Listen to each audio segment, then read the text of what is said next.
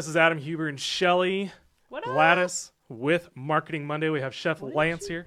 Hello. Shelly, what? Gaddis. Oh, I thought it sounded like you added an L in there, and I'm Did I? like, it's not. Gla- Well, it's not. you know what? I'm going to add an L in there now. Glad to be with us. Right. That's Ah, nice one. Bad joke. nice. so. Nice. Oh, here, can I have my water bottle really quick? For those of you guys who don't know, Marketing Monday is a thing that Shelly and I do because there was a place here in Sioux Falls that used to be called the Bakery. The Bakery used to be where entrepreneurs would gather, work out of, and everything like that. And they used to do a thing called Marketing Monday. A little bit different setup than what we have here because it would just be more of a roundtable where people with marketing issues or questions would come and everyone would chime in their two cents. And Shelly and I, we were looking to get plugged back into the business community, and we thought that this would be a really great way to do that, where people come on and either um, talk about what they're doing well with marketing, or if they have marketing issues, we do a um, podcast about it and give our opinion on what they could do, be doing better or what they could um, look forward to doing. So today we have Chef Lance, and uh. Lance, why don't you give people a little bit of a diddly about who you are, what you what you do? As you can probably tell, you're a chef. so You Take the floor. just A, on today, a, man. a diddly. a diddly. He asked for a diddly. I don't know if I'm I know exactly what a sure what what a is a diddly diddly. a diddly in its is is a very proper term for anything that is two to five minutes of an explanation of what Oh, you're doing. really? I think that's actually called a ditty, not a diddly. I'm gonna call it a diddly. diddly. You- you I'm got adding those L's. L's to everything today. I've never been asked to to give a diddly before, so Do a little ditty. yeah. No, Diddy is P Diddy. Can't be can't be invoking the great one's name like that. So give us a little diddly. Please A take this conversation A- away. Yes, I'm stealing it away from him. So my diddly. So um, I'm actually yes, I'm a chef. Um, I own Chef Lance's Cafe and Catering. Um, how I uh, got into this business is probably the biggest question people ask me. Um, I'm not a certified anything, so high school dropout It's all right. high school Nice. dropout, and uh, I had a, a good friend of mine give me the uh, go get a job speech, Mm-hmm.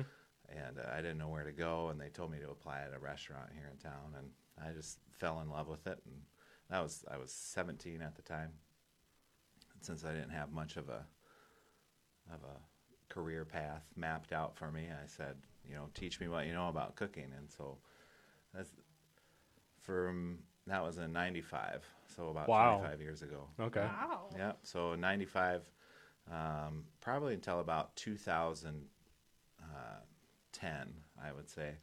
Uh, mainly just kind of floated around a lot, worked a lot of different restaurants. Uh, worked at Dakota Dunes down uh, just north of, of Sioux City at the golf course there Oh, okay. Yep. the Dakota Dunes Country Club. Worked down there for a while, um, and uh, really uh, started my first business um, at the same place that I'm at right now. It, um, that had a horrible name to it, so I'll just leave that out of it. um, that was my first shot at it. So. Uh, I worked for another caterer at the time, and then was went to work uh, at a hospital. And all of a sudden, uh, people were asking me if I could do catering, and I realized that uh, um, since I had a set schedule at the hospital, that uh, yeah, I could. And so I started b- booking caterings and stuff, and then I realized that uh, I really needed a kitchen uh, to pull this off. I was renting kitchens and using chef friends of mine and stuff, and so I'd found out about this opportunity just north of the airport, the business airport. There's a kitchen out there, and and they needed someone to man it and do catering and stuff, and so. I, I really kind of jumped into that, not really knowing what was going on, and Nice. and uh, did that for uh, close to three years, and then got recruited to go run a resort, and that was uh, that was when I realized that I really didn't want to work for anyone else anymore.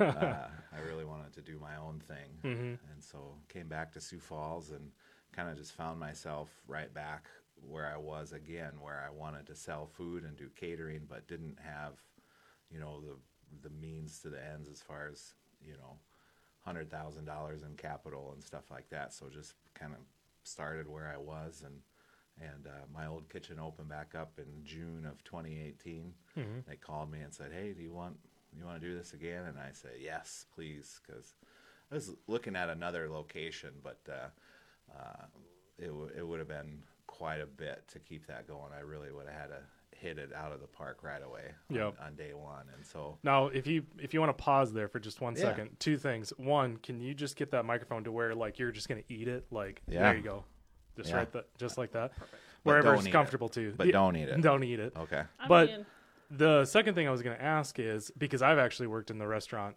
business too, like just as a line cook, you know, Sure. when you're younger and Sure. everything. And, you know, something that maybe people don't realize, but like is an absolute truth is that industry is incredibly high turnover. Sure. Like Yep. super big burnout. Um, Yep.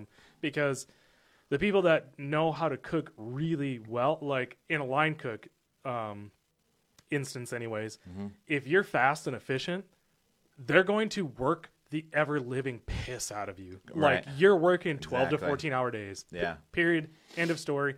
And if the moment that someone doesn't show up for work, you're the one that's getting called in. Yeah. And on the worst bit is on the busiest of holidays and everything like that, you're the one that's like Yep. Nope, you're just living there. Yeah. Like we'll set you up a nice little tent in the back, and then like you can just right. sleep here. Yeah. Like you'll just have all these little peons doing the prep for you, but you're the one that's slaving away on the grill. Like Yep. you're you're in Yeah. it. So, um, is I'm guessing obviously that's something that you kind of ran into. Yeah, because what- everyone that's in that industry runs into it. Right, right. So um, obviously, like uh, if if you want to cook, you know, like where the money is, is if you're the head guy, if you're the head chef, that's Yep. where the money is. But usually that comes with a salary, and that salary means, like you said, that you're on call twenty four seven. Yep. And um, when I when I did this, when I worked for this resort, that's exactly what happened. So it was a it was um, very very small town, and it was like a destination type place.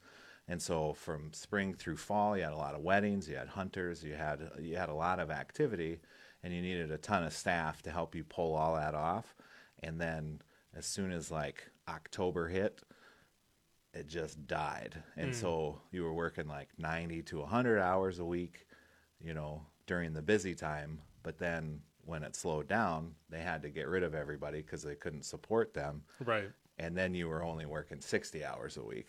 Oh, only. You know, I mean, and, and, and like you said too, you know, your Christmas is busy, Thanksgiving is busy, uh, Easter's busy, Fourth Yeah. of July is busy. All of those major holidays are busy, and and that was when. So when I, when uh, when that job ended and I came back, I was like, you know, if I'm going to work 80 hours, I'd rather do it for myself from here on out Right. if possible. And I've been pretty stubborn about that and worked part time here and there and tried to go back and get like a regular nine to five job. And I think that lasted about five months, about three years ago. Yeah. I just, I just couldn't do it anymore. So. Do you do you have something that you want to add, Shelly? Because there's a question that I that No, I have. go ahead. Okay, so something that I'm really passionate about is um, not necessarily culture, but just really poor leadership in in areas, and is one of the main reasons why you kind of hopped around and stuff like that was because of just really terrible management slash leadership.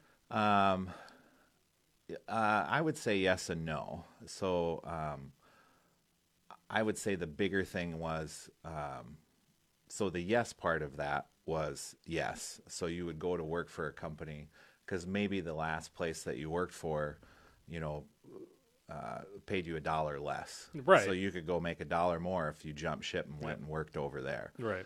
uh, then you would get over there and you would realize that like okay yeah they're paying you more but like this is so unorganized they're doing stuff that just doesn't make sense and your voice isn't being heard and that kind of thing so then sometimes you would take a pay cut to go back to the positive work you know uh, what's the word atmosphere and uh, but maybe not as much hours or as not as much pay Right. but at least it was You didn't hate yourself for when going you in there. when you were there, right? Exactly. So that's, but I would say that the the so the yes part of it was the bad atmosphere, but the the no part of it was definitely uh, ego, like my ego, like ah, I don't want to do this anymore. I could do better over there. I Yeah. can do better over there. I I I definitely went through that and